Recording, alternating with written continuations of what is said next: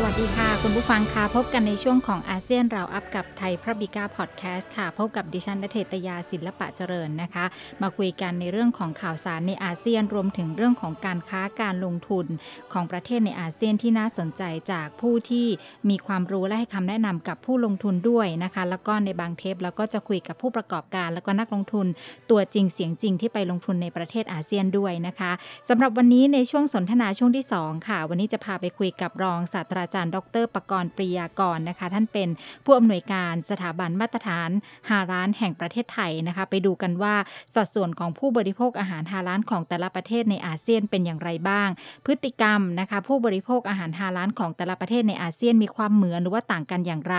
รวมถึงมาตรฐานนะคะฮาร้านของไทยตั้งแต่ต้นน้ำไปจนถึงปลายน้ำแล้วก็ของแต่ละประเทศเนี่ยเขาใช้มาตรฐานเดียวกันหรือเปล่านะมีความต่างกันยังไง รวมถึงโอกาสของอาหารฮาลาลไทยที่จะเจาะกลุ่มประเทศอาเซียน แล้วก็ประเทศใกล้เคียงด้วยนะคะ เดี๋ยวมาติดตามกันในช่วงที่ 2 ค่ะ แต่ว่าช่วงแรกนี้นะคะ เดี๋ยวเรามาดูข่าวสารกันก่อนนะคะ วันนี้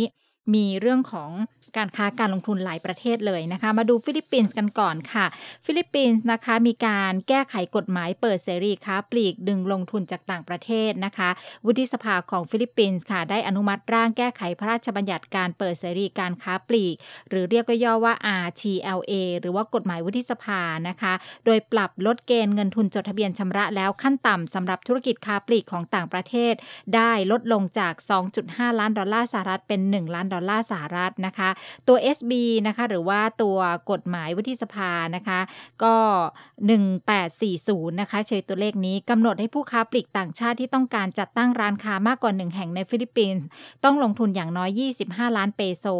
สำหรับแต่ละร้านนะคะ เพื่อคุ้มครองกิจการขนาดกลางและขนาดเล็ก ซึ่งมีสัดส่วนถึง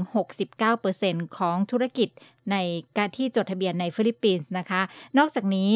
ร่างแก้ไขเนี่ยยังกำหนดให้ประเทศต้นทางของธุรกิจค้าปลีกต่างชาติ อนุญาตให้นักลงทุนรายย่อยชาวฟิลิปปินส์นั้นเข้าไปทำธุรกิจได้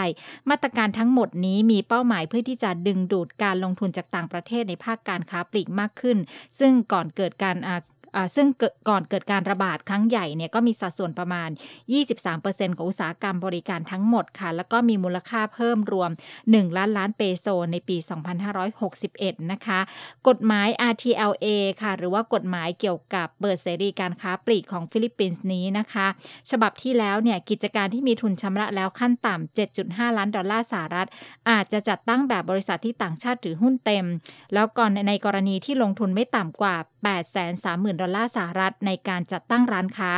ถ้านักลงทุนต่างชาติแสดงทุนชำระแล้ว ซึ่งก็ต่ำกว่า 7.5 ล้านดอลลาร์สหรัฐ กิจการนั้นจะไม่สามารถเป็นกิจการที่ต่างชาติถือหุ้นได้เต็มในช่วง 2 ปีแรกของการดำเนินงานนะคะ ร่างแก้ไขกฎหมายนี้เนี่ยเขายกเลิกข้อกำหนดคุณสมบัติเบื้องต้น ของธุรกิจค้าปลีกต่างประเทศนะคะ ที่บอกว่าต้องทำธุรกิจในอุตสาหกรรมค้าปลีกในช่วง 5 ปีที่ผ่านมา หรือต้องมีสาขาอย่างน้อย 5 แห่งทั่วโลกด้วยนะคะ ตัว SB 1840เนี่ยยังกำหนดให้ธุรกิจค้าปลีกต่างประเทศ คงทุนชำระแล้วไว้ที่อย่างน้อย 50 ล้านเปโซ ในฟิลิปปินส์ค่ะแล้วก็ต้องมีสินค้าคงคลังของผลิตภัณฑ์ที่ผลิตในท้องถิ่น หากไม่ปฏิบัติตามจะส่งผลให้มีบทลงโทษและถูกจำกัดการประกอบธุรกิจในฟิลิปปินส์ในอนาคตด้วยนะคะ นอกจากนี้ตัวกฎหมาย SB 1840 แล้วนะคะ วุฒิสภาเขากำลังพิจารณาอีก 2 ร่างแก้ไขกับคุณผู้ฟัง จะเป็นการเปิดเสรีเศรษฐกิจสำหรับนักลงทุนต่างชาติให้มากขึ้นด้วยนะคะ ร่างแก้ไขกฎหมายฉบับอื่นที่เสนอก็มีเหมือนกันก็อย่างเช่น พระราชบัญญัติการลงทุนจากต่างประเทศนะคะหรือว่า FIA แล้วก็พระราชบัญญัติการบริหารสาธารณะ หรือว่า PSA ภายใต้กฎหมาย FIA ฉบับใหม่กระทรวงกลาโหม คณะมนตรีความมั่นคงแห่งชาติ กระทรวงการต่างประเทศ แล้วก็หน่วยงานรัฐบาลอื่น ๆ ที่ดูแลการลงทุนจากต่างประเทศ ก็สามารถทบทวนและให้คำแนะนำหรือว่าจำกัดการลงทุนจากต่างประเทศ ที่คุกคามความมั่นคงของชาติ หรือเป็นอันตรายต่อความสัมพันธ์ระหว่างประเทศนะคะ ร่างกฎหมายยังรวมถึงการจัดตั้งสภาส่งเสริมการลงทุนด้วย เพื่อจัดทำแผนระยะกลาง แล้วก็ระยะยาว เพื่อที่จะส่งเสริมการลงทุนจากต่างประเทศนะคะ นอกจากนี้หน่วยงานธุรกิจที่ทำธุรกรรมทางการเงินในฟิลิปปินส์ผ่านอีคอมเมิร์ซก็จะถือเป็นบริษัทในประเทศ เพราะฉะนั้นจึงมีหน้าที่ต้องชำระภาษีในประเทศด้วยค่ะ ในขณะเดียวกันนะคะ ก็บอกว่าร่างกฎหมาย PSA ที่เสนอเนี่ยก็มีข้อห้าม ไม่ให้รัฐวิสาหกิจต่างประเทศ เป็นเจ้าของเงินทุนในโครงสร้างพื้นฐานที่สำคัญในฟิลิปปินส์อย่างเช่น การจำหน่ายไฟฟ้านะคะ การจำหน่ายน้ำแล้วก็โทรคมนาคม นอกจากนี้ค่ะ ภาคโทรคมนาคมเนี่ยเขาบอกว่าจะไม่ถูกจำกัดเป็นสาธารณูปโภคอีกต่อไป ซึ่งเป็นการยกเลิกข้อจำกัดการถือครองของต่างชาติในกิจการโทรคมนาคมอยู่ที่ 40%ในปัจจุบันค่ะ ซึ่งรัฐบาลของฟิลิปปินส์หวังว่าสิ่งนี้จะช่วยเพิ่มการแข่งขันในอุตสาหกรรมโทรคมนาคมในท้องถิ่นด้วยนะคะอันนี้เขาก็เปลี่ยนแปลงเยอะแยะเลยนะคะในฟิลิปปินส์ค่ะกฎหมายเปิดเสรีการค้าค้าปลีกนะคะ แล้วก็อีกหลาย ๆ อย่างที่จะดึงเงินทุนจากต่างประเทศเข้ามาด้วยค่ะ มาดูที่ประเทศเวียดนามกันบ้างนะคะ เกี่ยวกับเรื่องของอสังหาริมทรัพย์ค่ะ ล่าสุดนี้เวียดนามนะคะ ออกมาคุมห้องชุดขนาด 25 ตารางเมตรไว้ที่ 1 ใน 4 ของจำนวนยูนิตในโครงการนะคะ กระทรวงการก่อสร้างนะคะ ของเวียดนามยังคงอนุญาตให้ก่อสร้างห้องชุดขนาดเล็ก ที่มีพื้นที่ 25 ตารางเมตร แม้จะกังวลว่าเป็นการเร่งให้เมืองขยายตัวมากขึ้น แล้วก็ทำให้โครงสร้างพื้นฐานในเมืองนั้นรองรับไม่ทันค่ะ หนังสือเวียนนี้นะคะ ออกโดยกระทรวงซึ่งมีผลในวันที่ 5 กรกฎาคมกำหนดให้ห้องชุดขนาดเล็กมีที่มีห้องนอนและห้องน้ำอย่างน้อย 1 ห้อง นอกจากนี้ยังกำหนดว่าห้องชุดที่มีพื้นที่ตั้งแต่ 25 ถึง 45 ตารางเมตร จะต้องไม่เกิน 1 ใน 4 ของจำนวนยูนิตทั้งหมดในโครงการ หนังสือเวียนดังกล่าวกำหนดให้อาคารชุดพาณิชยกรรมหรือว่า officetel นะคะ มีพื้นที่ทำงานขั้นต่ำ 9 ตารางเมตร แล้วก็ห้ามไม่ให้มีห้องครัวนะคะ ซึ่งข้อกำหนดนี้เหมือนกับที่ระบุไว้ในหนังสือเวียนที่กระทรวงออกในปี2562 ค่ะ ข้อกำหนดพื้นที่ขั้นต่ำนี้นะคะ ยังไม่เปลี่ยนแปลงสำหรับห้องชุดเพื่อการอยู่อาศัย ก็แสดงให้เห็นว่ากระทรวงเขาเนี่ยได้เลือกไม่รับความเห็นโต้แย้งนะคะ ทางการโฮจิมินห์บอกว่านโยบายนี้จะทำให้เมืองขยายตัวเร็วค่ะ แล้วก็เพิ่มจำนวนประชากร แล้วก็เพิ่มแรงกดดันให้กับโครงสร้างพื้นฐานมากขึ้น จากที่รับภาระหนักอยู่แล้ว แต่สมาคมอสังหาริมทรัพย์ของโฮจิมินห์ซิตี้นะคะ ก็ได้สนับสนุนกฎระเบียบใหม่นี้ บอกว่าเป็นแนวทางแก้ไขการขาดแคลนห้องชุดราคาไม่แพงในเมืองด้วยนะคะ ก่อนที่จะมีการออกหนังสือเวียนในปี 2562 ขนาดห้องชุดขั้นต่ำที่อนุญาตคือ 45 ตารางเมตรนะคะ อันนี้ก็คือมาตรการที่เขาดูแลเรื่องของอสังหาริมทรัพย์ในประเทศเวียดนามค่ะ มาปิดท้ายกันที่ประเทศกัมพูชาค่ะ เรื่องของ FDI นะคะ ในปี 2563 ออกมาแล้ว ปรากฏว่าลดลงนะคะ มูลค่าการลงทุนโดยตรงจากต่างประเทศหรือว่า FDI ในกัมพูชาลดลง แต่ก็ไม่เยอะมากนะคะ ในปีที่แล้ว จากการหดตัวที่รุนแรงขึ้นมากในกลุ่มอุตสาหกรรมนอกภาคธนาคาร แล้วก็ความไม่แน่นอนของการระบาดของโควิด -19 แต่ว่าการไหลเข้าในภาคการเงินยังคงแข็งแกร่งอยู่ เงิน FDI ที่ไหลเข้าทั้งหมดส่วนใหญ่จะอยู่ในภาคการเงินก่อสร้าง แล้วก็อสังหาริมทรัพย์ และภาคการผลิตค่ะ มีมูลค่า 3.5 พันล้านดอลลาร์ในปี 2563 ลดลง 1%นะคะ ธนาคารแห่งกัมพูชาหรือว่า NBC เนี่ยเขาระบุในรายงานนะคะบอกว่า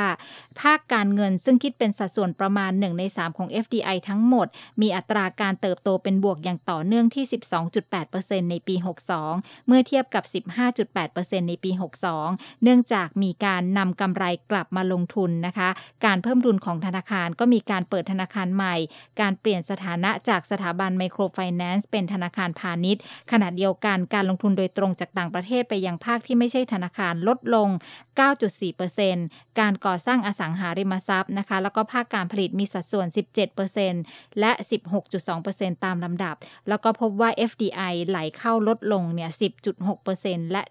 7.4%นะคะ มีข้อมูลจากประธานเจ้าหน้าที่บริหารกลุ่มการจัดการการลงทุนของกัมพูชาค่ะแอนโทนีกาลิอาโนนะคะบอกว่าการลงทุนโดยตรงจากต่างประเทศที่ลดลงเนี่ยไม่น่ากังวลหรือว่าเป็นสัญญาณเตือนอะไร เพราะว่าการลงทุนโดยตรงจากต่างประเทศทั่วโลกเนี่ยลดลง 42%อยู่แล้วในปี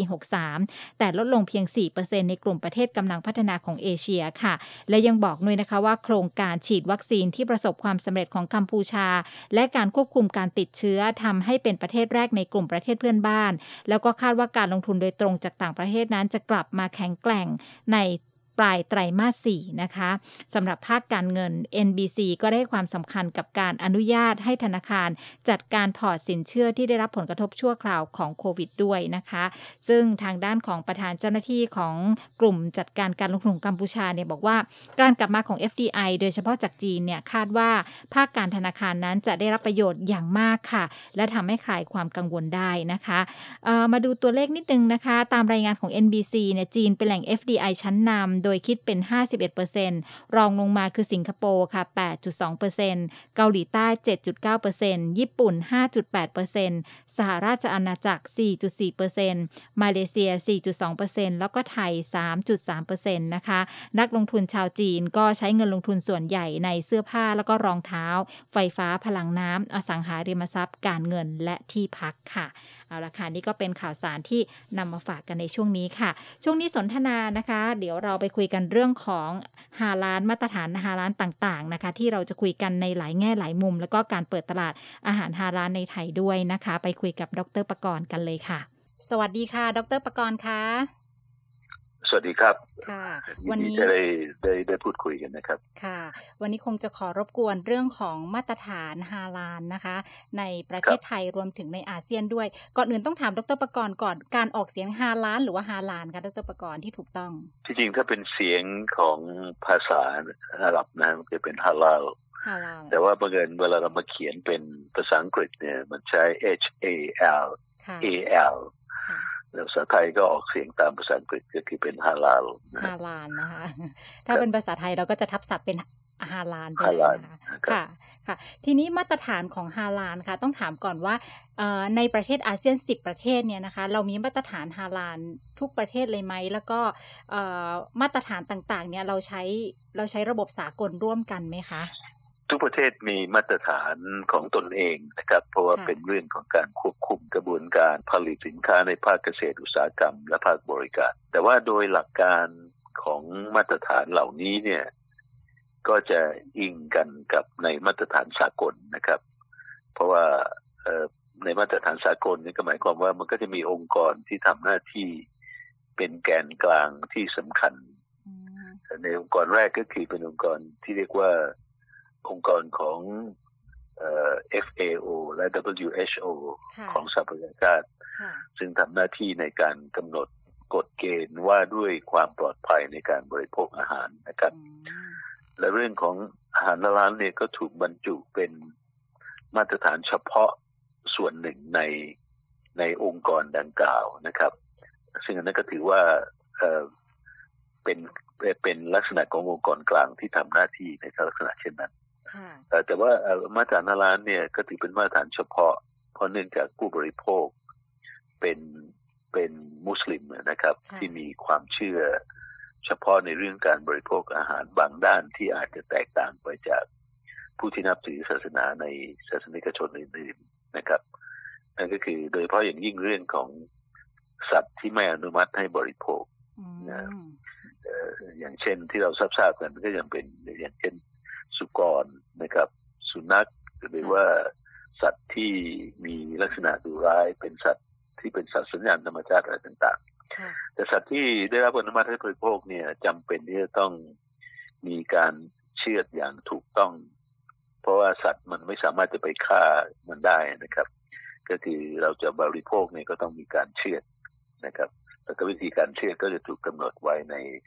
พระบัญญัติของศาสนาอิสลามนะครับ ส่วนส่วนสัตว์ที่บริโภคโดยเป็นเป็นฮาลาลตามธรรมชาติก็จะเป็นสัตว์น้ำซึ่งไม่ใช่เป็นสัตว์ที่มีพิษนะครับนอกจากนั้นแล้วก็คือในตัวการผลิตอาหารเนี่ย จะต้องไม่ไม่ไม่มีการผลิตที่เจือปนกับสิ่งมึนเมาทั้งหลาย รวมทั้งเเลือดสัตว์นะครับเพราะมุสลิมจะไม่รับทานเลือดสัตว์ทุกชนิด นะไม่ว่าจะเป็นสัตว์อนุมัติให้บริโภคก็เราก็ไม่รับประทาน อันนี้นี่ก็คือเป็นหลักการทั่วไปที่มันจะมี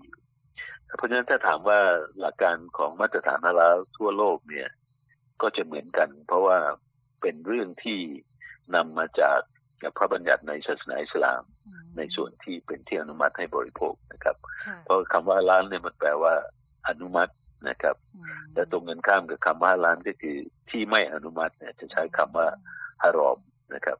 อันนั้นก็จะมีกลไกในการดำเนินการในลักษณะในการวางมาตรฐานทีนี้มาตรฐานเนี่ยเรียนต่อท่านผู้ฟังอย่างนี้นะครับว่ามาตรฐานนี้เป็นเอกสารที่ระบุกฎเกณฑ์ และข้อกำหนดสำคัญ ในการที่จะดำเนินการผลิตสินค้าหรือบริการแต่ละประเภท ให้ถูกต้องตรงตามความต้องการของลูกค้าและผู้รับบริการ ที่จะบริโภคประสงค์จะบริโภคสินค้าเหล่านั้น นะครับ เอกสารพวกนี้ก็ถูกนำมาวางเป็นระบบและกระบวนการผลิตผลิตภัณฑ์ให้เป็นไปตามมาตรฐาน ตลอดเส้นทางของห่วงโซ่ประทานจุดประสงค์ของมาตรฐานนี่เราต้องทราบนะครับ ว่าจุดประสงค์ที่สำคัญก็คือเป็นเรื่องการคุ้มครองผู้บริโภคนะครับแต่นี้เมื่อฮาลาลเนี่ยเป็นลักษณะเฉพาะของผู้บริโภคที่เป็นมุสลิมนะครับ ก็จำเป็นที่จะต้องมีมาตรฐานเฉพาะที่แยกออกไป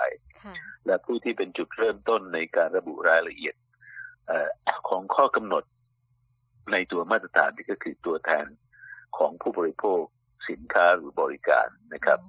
ในกรณีของผู้บริโภคมุสลิมเนี่ยก็เป็นที่ตกลงกันว่า องค์กรศาสนาอิสลามในประเทศนั้นๆเนี่ยจะเป็นตัวแทนของมุสลิมในการวางข้อกำหนด ว่าด้วยการผลิตผลิตภัณฑ์ฮาลาลนะครับ อันนี้เราก็จะเห็นภาพรวมนะแต่ภาพย่อยก็จะเห็นว่าในในกลุ่มประเทศที่เป็นมีผู้นับถือศาสนาอิสลามมากเนี่ยเขาจะรวมตัวกันเป็นกลุ่มประเทศที่เรียกว่าความร่วมมือของประเทศอิสลามนะครับหรือ OIC Organization of Islamic Cooperation หน่วยงานนั้นที่ OIC ก็จะเหมือนกับ องค์การสหประชาชาตินั่นแหละครับนะครับ แต่ว่าเขาก็มีความเชื่อมโยงกับองค์การองค์การอาหารและเกษตร และก็ WHO หรือว่าองค์การอนามัยโลกเนี่ยมาก็มันจะมีเรื่องการเทียบเคียงกันนะครับ ในลักษณะของการกำหนดใน OIC เนี่ย องค์กรที่ทำหน้าที่ในเรื่องนี้เนี่ย ก็จะชื่อว่าสถาบันมาตรฐานและมาตรวิทยา ของประเทศอิสลามนะครับ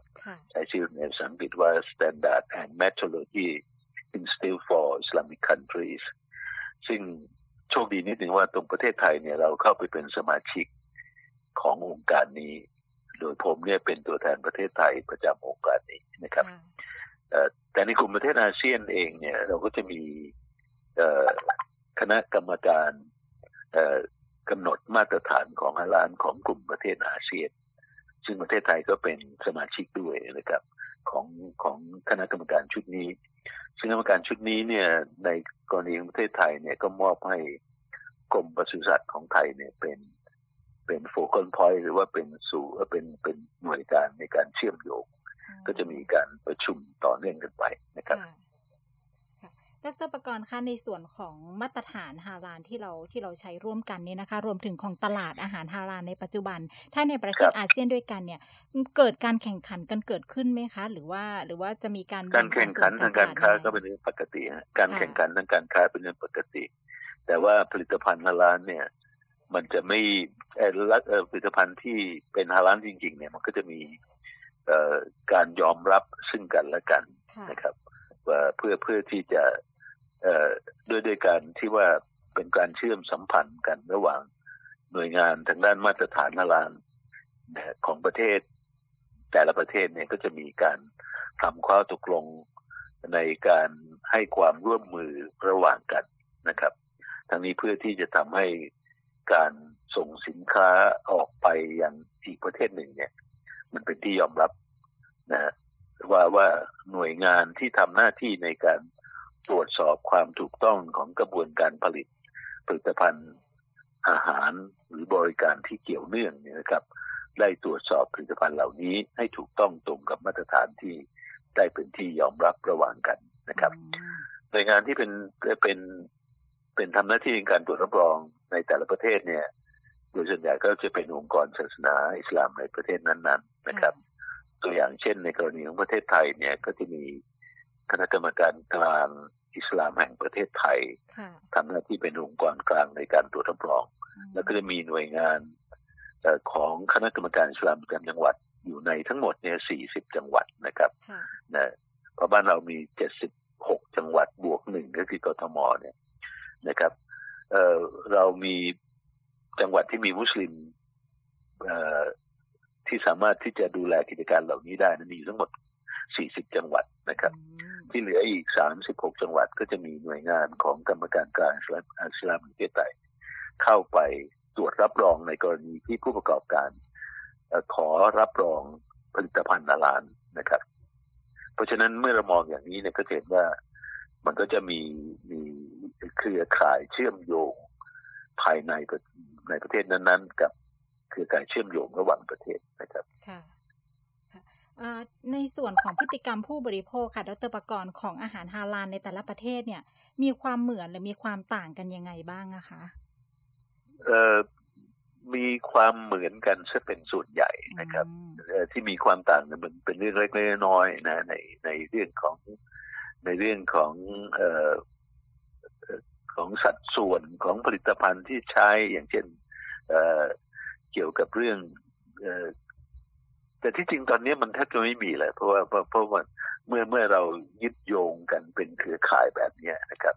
ไอ้ข้อแตกต่างเล็กๆน้อยๆในเรื่องของพิธีกรรมทางศาสนาเนี่ยก็ตัดออกไปอ๋อ ก็ส่วนใหญ่ก็จะเป็นมาตรฐานเดียวกันไปเลยในตอนนี้นะคะครับครับทีนี้การที่เราเป็นผู้ประกอบการอาหารฮาลาลในไทย แล้วเราจะไปตีตลาดในประเทศเพื่อนบ้านอะไรอย่างเงี้ยค่ะ ในขณะที่มาตรฐานเดียวกัน แล้วก็รวมถึงพฤติกรรมผู้บริโภคไม่ต่างกัน แสดงว่าผลิตภัณฑ์ที่ทำเนี่ยถ้าได้มาตรฐานเดียวกันปุ๊บมันก็ส่งไปในตลาด ทั่วอาเซียนได้เลยนะคะดรประกรณ์ใช่ครับใช่ครับมันก็จะเหมือนกับมาตรฐานอุตสาหกรรมโดยทั่วไปเนี่ยทุกประเทศก็ติดมาตรฐานอุตสาหกรรมใช่ไหมครับ เพราะว่าถ้าไม่มีมาตรฐานเนี่ยมันส่งออกไปไม่ได้นะเพราะว่าเราต้องรับผิดชอบต่อผู้บริโภคในประเทศนั้นๆนะครับทีนี้กรณีของของฮาลานก็ทำนองเดียวกัน เพียงแต่ว่าฮาลานเนี่ยมันมีลักษณะเฉพาะของผู้บริโภค ก็เหมือนเหมือนกับในศาสนาจูดายหรือพวก ยิวเนี่ย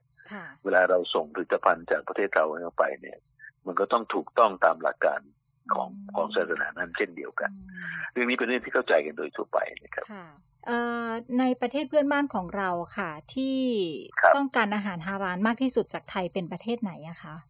ถ้าเรามองสัดส่วนในอาเซียนนะครับ ประเทศที่มีจำนวนประชากรมุสลิมมากที่สุดก็คืออินโดนีเซียนะครับ อินโดนีเซียนี่มีประชากรมุสลิม ถึงประมาณ 83เปอร์เซ็นจากจำนวนมุสจำนวนประชากรทั้งหมดประมาณ 260 ล้านคนนะครับราะฉะนั้นจำนวนประชากรมุสลิมก็ปาเข้าไปสักประมาณสองร้อยสามสิบล้านคนอยู่ประมาณนั้นนะครับเพราะนั้นตลาดก็ใหญ่มากนะที่รองลงไปก็จะเป็นจะเป็นเอ่อมาเลเซียนะครับมาเลเซียก็ประมาณสักสิบแปดถ้าสักสัก สิบแปดยี่สิบล้านคนประมาณนั้นนะครับเอ่อประเทศที่เล็กสุดก็คือบรูไนบรูไนมีประชากรแค่เพียงประมาณสี่แสนกว่าคนเท่านั้นเองนะครับ ส่วนประเทศที่มีจำนวนประชากรมุสลิมน้อยเนี่ยเอ่อก็จะมีประเทศทางทางทางด้านเหนือของอาเซียนก็คือ CLMV นะครับ แล้วประเทศไทย ประเทศไทยก็มีประชากรมุสลิมประมาณสักสิบเปอร์เซ็นของจำนวนประชากรทั้งหมด ก็อยู่ที่ประมาณสัก ประมาณสักหกล้านคนนะครับแต่ประเทศไทยเนี่ยมีความแข็งแกร่งในเรื่องของการพัฒนาผลิตภัณฑ์อาหาร รวมทั้งผลิตภัณฑ์ด้านการบริการอย่างเช่นเรื่องการท่องเที่ยวนะเรื่องอื่นๆอีกนะครับหลายหลากหลาย เพราะฉะนั้นประเทศไทยเนี่ยกลายเป็นประเทศผู้ส่งออกผลิตภัณฑ์อาหาร อันเนื่องมาจากนโยบายของรัฐบาลไทย ที่ดำเนินการต่อเนื่องกันมา โดยไม่มีความขัดแย้งทางด้านภาคการเมืองนะครับ ก็คือครัวไทยเป็นครัวของโลก และในในครัวนี้เนี่ยมันก็จะมีเมนูอาหารน่ารักอยู่ด้วยนะครับ มันก็ส่งออกไป แล้วเราได้เปรียบตรงที่ว่าผลิตภัณฑ์ที่เป็นต้นทางของอาหารเนี่ยก็คือเรื่องของผลิตภัณฑ์ในภาคเกษตรกรรมเนี่ยเรามีความหลากหลายของผลิตภัณฑ์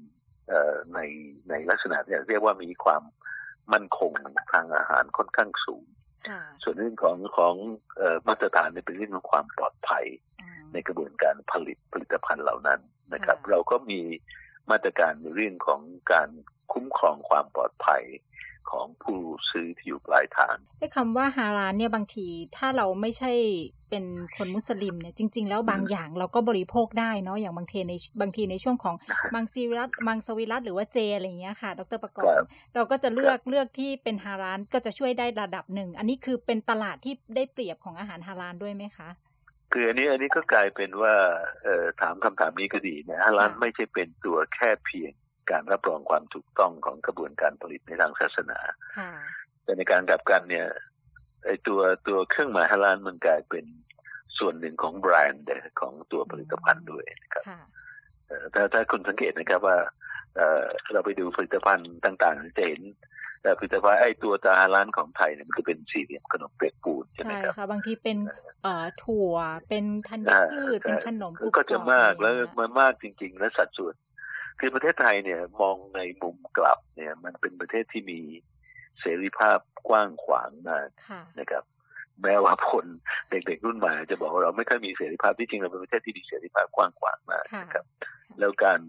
การอยู่ร่วมกันระหว่างศาสนิกชนเนี่ยเราไม่มีปัญหาเรื่องความขัดแย้งในสิ่งเหล่านี้ในขณะเดียวกันเนี่ย แบรนด์ไทยก็ที่ที่มักจะมีตาผลิตตาเครื่องหมายรับรอง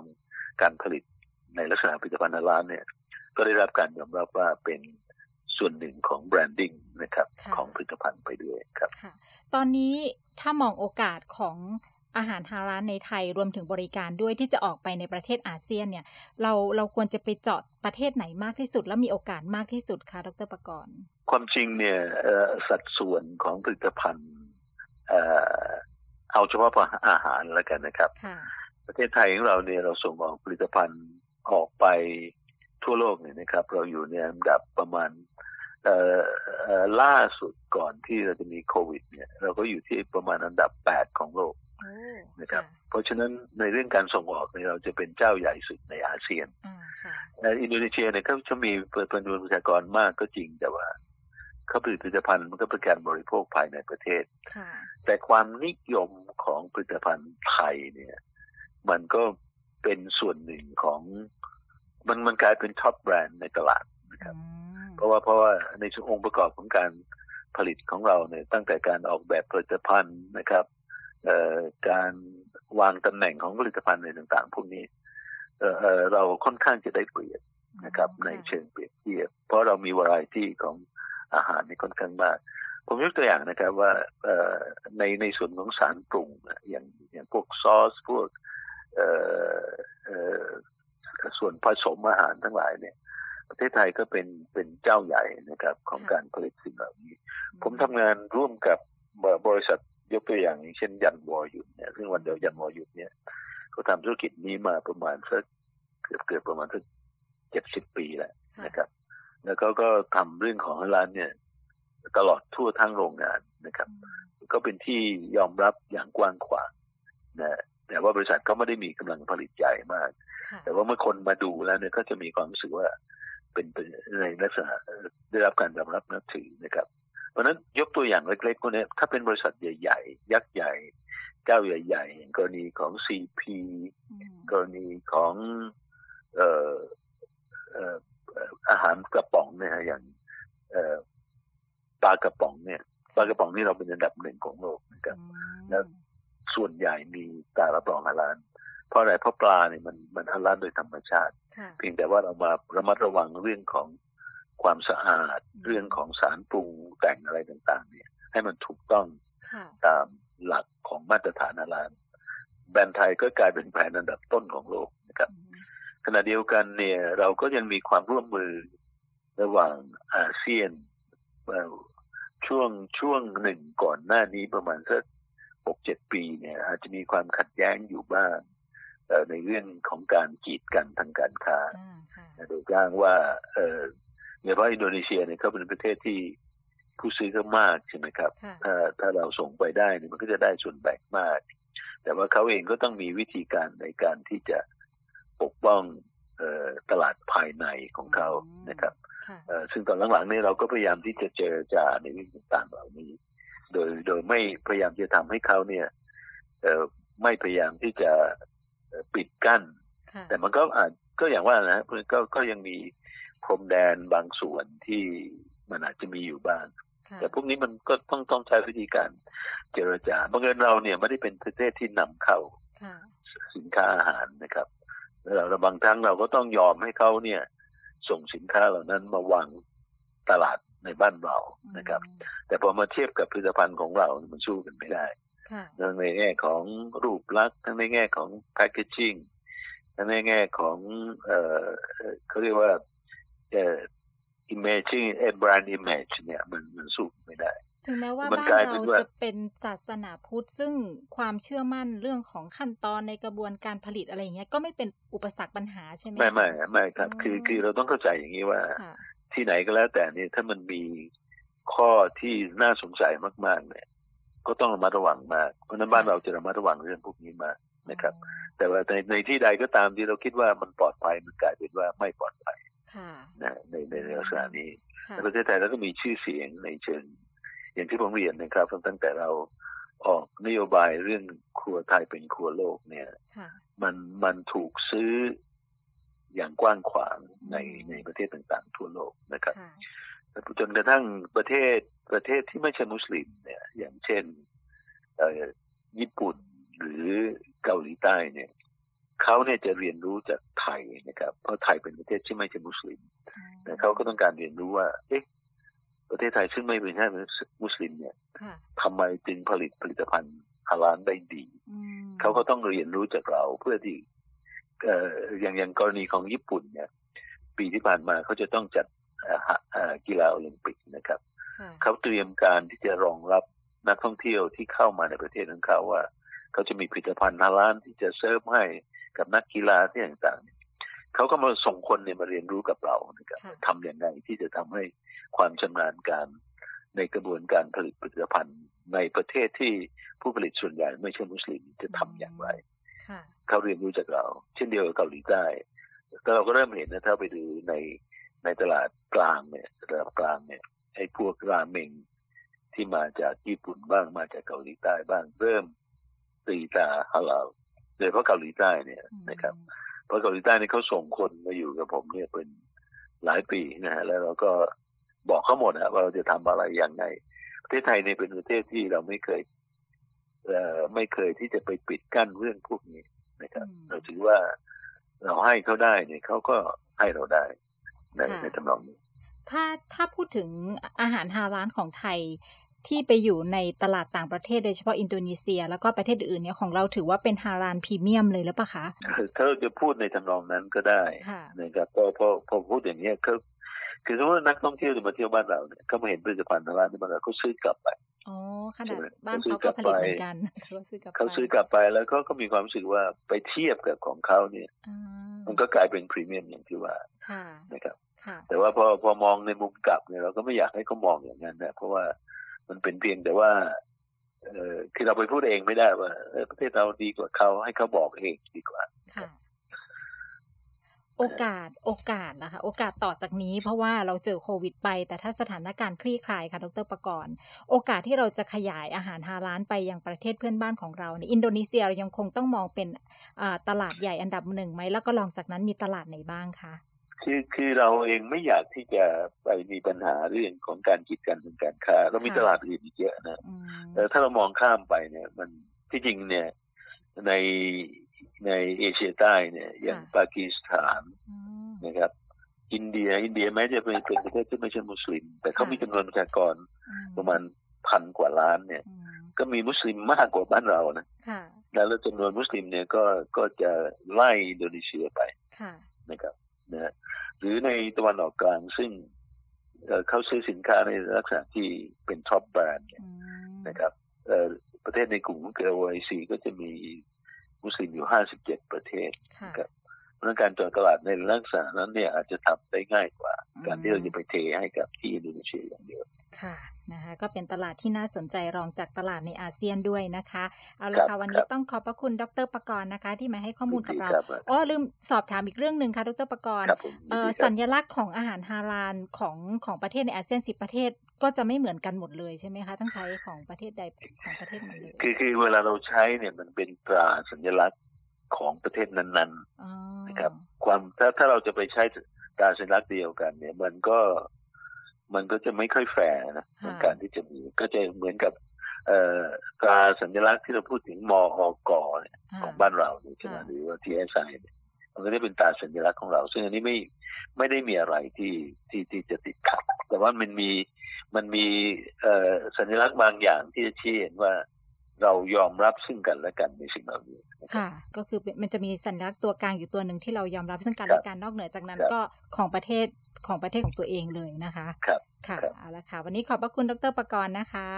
ดีครับขอบพระคุณมากค่ะ สวัสดีค่ะ สวัสดีครับ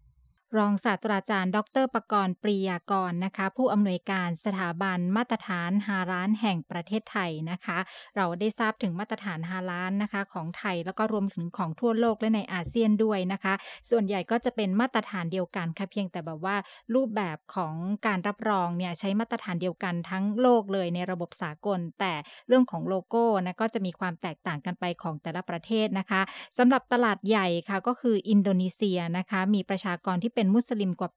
83%ถือว่าเยอะที่สุดในอาเซียน ส่วนตลาดเล็กที่สุดก็เป็นบรูไนนะคะ แต่ดรประกรณ์เล่าให้ฟังว่าการไปทำตลาดในอินโดนีเซียถึงจะเป็นตลาดใหญ่ ถึงแม้ว่าสินค้าไทยที่เป็นฮาลาลเข้าไปอยู่ในตลาดอินโดนีเซีย จะกลายเป็นสินค้าพรีเมียมเป็น top brand นะคะ แต่ว่าเจอมาตรการกีดกันทางการค้าเข้าไปเหมือนกันในอินโดนีเซีย แต่ก็มีการเจรจากันอย่างต่อเนื่องค่ะ ดรประกรณ์บอกว่าโอกาสของอาหารฮาลานของไทยเนี่ยนอกเหนือจากจะมองในตลาดอาเซียนแล้วนะคะตลาดที่น่าสนใจที่ใหญ่กว่านั้นคือ ปากีสถาน อินเดีย แล้วก็ตะวันออกกลางค่ะ ของบ้านเรามีมาตรฐานมากนะคะ ขนาดทางประเทศญี่ปุ่นเนี่ยก็ยังมาเรียนรู้มาตรฐานในการผลิตอาหารฮารานจากประเทศไทยด้วยนะคะ นี่ก็เป็นข้อมูลจากดรประกรณ์ที่มาเล่าให้ฟังในวันนี้สำหรับเรื่องของมาตรฐานอาหารฮารานของประเทศไทยแล้วก็ในอาเซียนด้วยนะคะ วันนี้เวลาหมดแล้วค่ะลาคุณผู้ฟังไปก่อนนะคะ พบกันใหม่ในตอนหน้านะคะ สวัสดีค่ะ